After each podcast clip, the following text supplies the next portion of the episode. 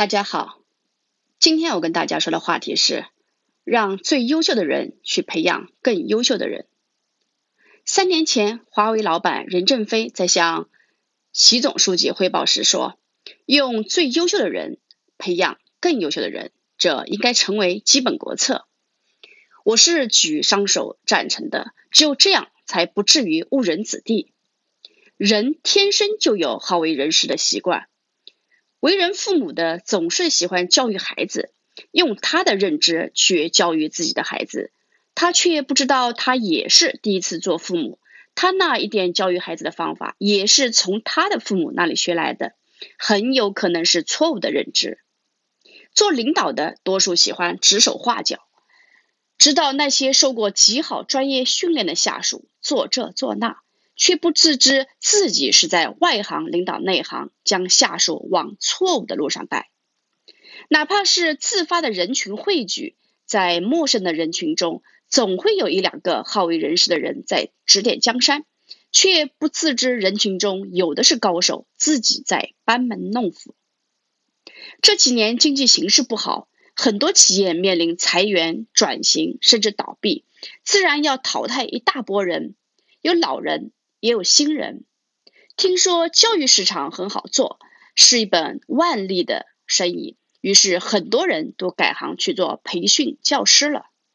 难道教师这个职业真的这么好做？是个老的，是个有经验的就能做了？教幼儿园小朋友还要懂点儿童教育、心理学，还有琴棋书画样样行。成人教育的门槛就这么低吗？我从一个职场精灵。辞职创业也快两年了，让我有点儿看不懂这个市场。市场上充斥了各种专家牛人，一个自己不咋样、不到半桶水的人，还特别喜欢好为人师，将自己过往的失败经历、错误经验，经过编撰异化，贩卖给不懂的无知者。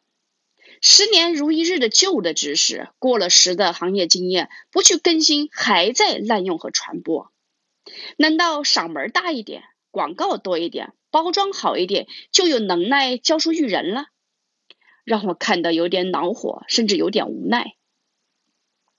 对于教育行业，我一直是心存敬畏的。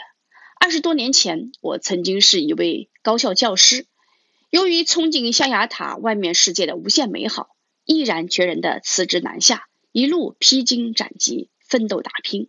今天又重新走到教育这条路上，教育是个令人崇敬的职业，承载着传道授业解惑的责任。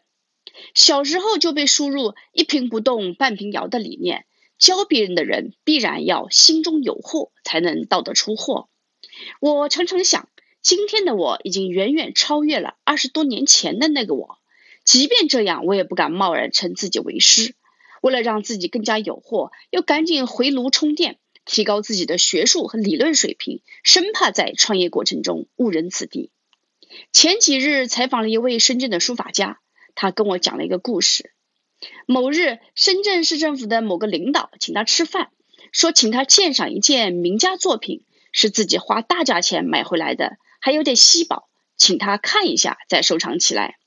茶余饭后，领导说字画放在车上，要拿下来给他看。领导带着他的墨宝字画过来了，递给书法家。书法家说：“这个字画的味道不像是宝贝，因为墨不香，反而有臭味。”领导又说：“要不你打开字画再仔细瞧瞧。”书法家说：“我看还是算了，这个宣纸的质量也很差，居然印墨的那么厉害，看字画的版。”看字画的反面就看到字迹了，字写的实在是不怎么样，不够气韵，意境差好远，根本不是什么大家的水平。领导听书法家这么一说，立马急了，这可是别人介绍给我，说是当地小有名气的画家，留着长须发，穿着长袍马褂，每天都是一副仙风道骨的模样。听他这么一说，书法家立刻笑了，说。你还真被骗了，因为一般骗子才这样，用看上去最像的样子告诉你他是大师。绝大部分人都会被这种虚假的外表、天底下最简单直白的骗术所欺骗。看完书法家的故事，听完书法家的故事，我也笑了。原来天底下的乌鸦都一样啊，套路都是一模一样的。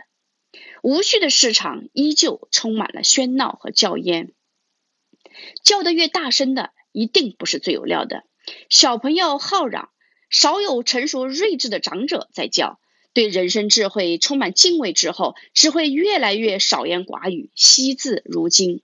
也正如没钱的喜欢买一堆假名牌贴牌上身，有钱的都很朴实无华且低调。